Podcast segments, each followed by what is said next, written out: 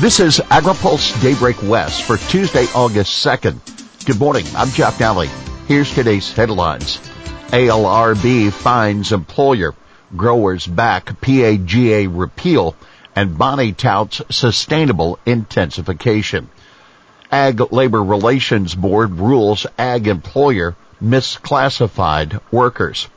In a unanimous decision, the California Ag Relations Board has ruled that a Ventura County farm misclassified farm workers as independent contractors. In 2016, a crew of workers at Cinagro Farms complained they did not receive proper pay stubs, which are needed for taxes, medical insurance, and Medi-Cal eligibility. Cinagro, which is organic spelled backwards, instead fired the crew that according to the Ag Labor Relations Board. The board charged this was an unfair labor practice and for the first time in their history levied penalties on the employer for willful misclassification. Voters will decide if California should repeal a controversial law that enables private lawsuits against employers over wage enforcement. That's the Private Attorneys General Pact, or PAGA. The measure would also eliminate the labor commissioner's ability to help private individuals with such enforcement actions. The Secretary of State has announced the measure has qualified for the November 24 ballot that after missing a key deadline for certifying petition signatures ahead of the 22 election. Western Growers CEO and President Dave Puglia threw his support behind the measure. He contended that the quote, necessary reform will protect multi-generational farm businesses while providing a better pathway for workers to address legitimate grievances. Western Growers has joined a business coalition funding the ballot campaign, arguing trial lawyers use PAGA to shake down businesses and settle claims. Over the past five years, PAGA has led to $5 billion in settlements, and that's expected to double in the next five years, the group argued. In the meantime, a case at the California Supreme Court could upend a recent U.S. Supreme Court ruling in June that handicapped PAGA. House Ag Republicans ask for hearing with Regan. Eight GOP members of the House Agriculture Committee are calling for a hearing with the head of the Environmental Protection Agency to discuss the nation's pesticide law.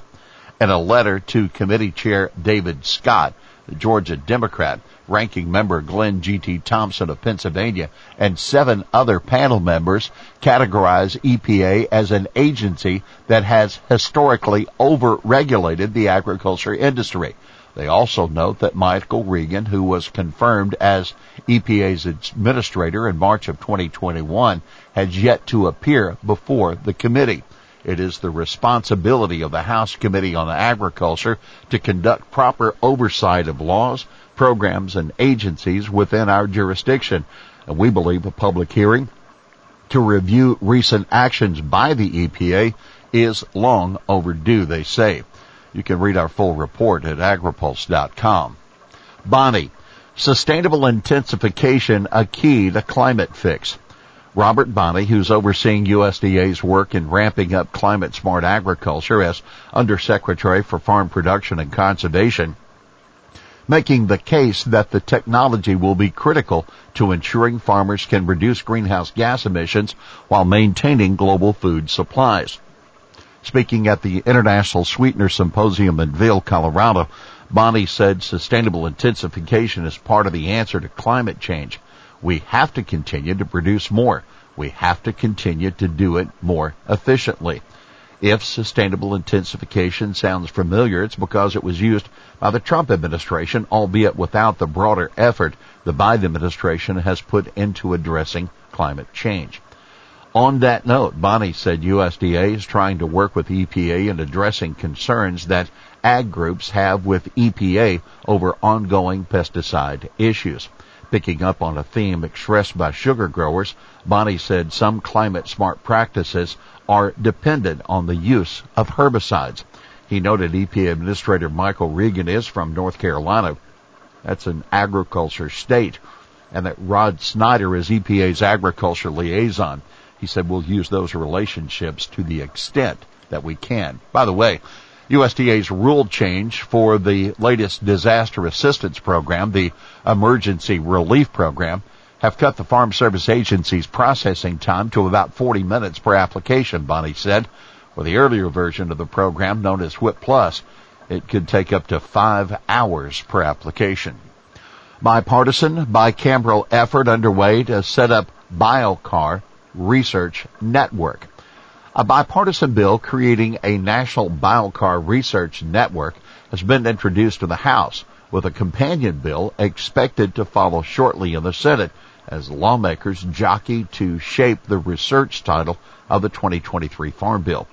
The bill would establish a national network of up to 20 research sites to test the full range of biochar types across soils, regions, and application methods to assess its potential to enhance carbon sequestration, crop production, resource conservation, and agricultural resilience.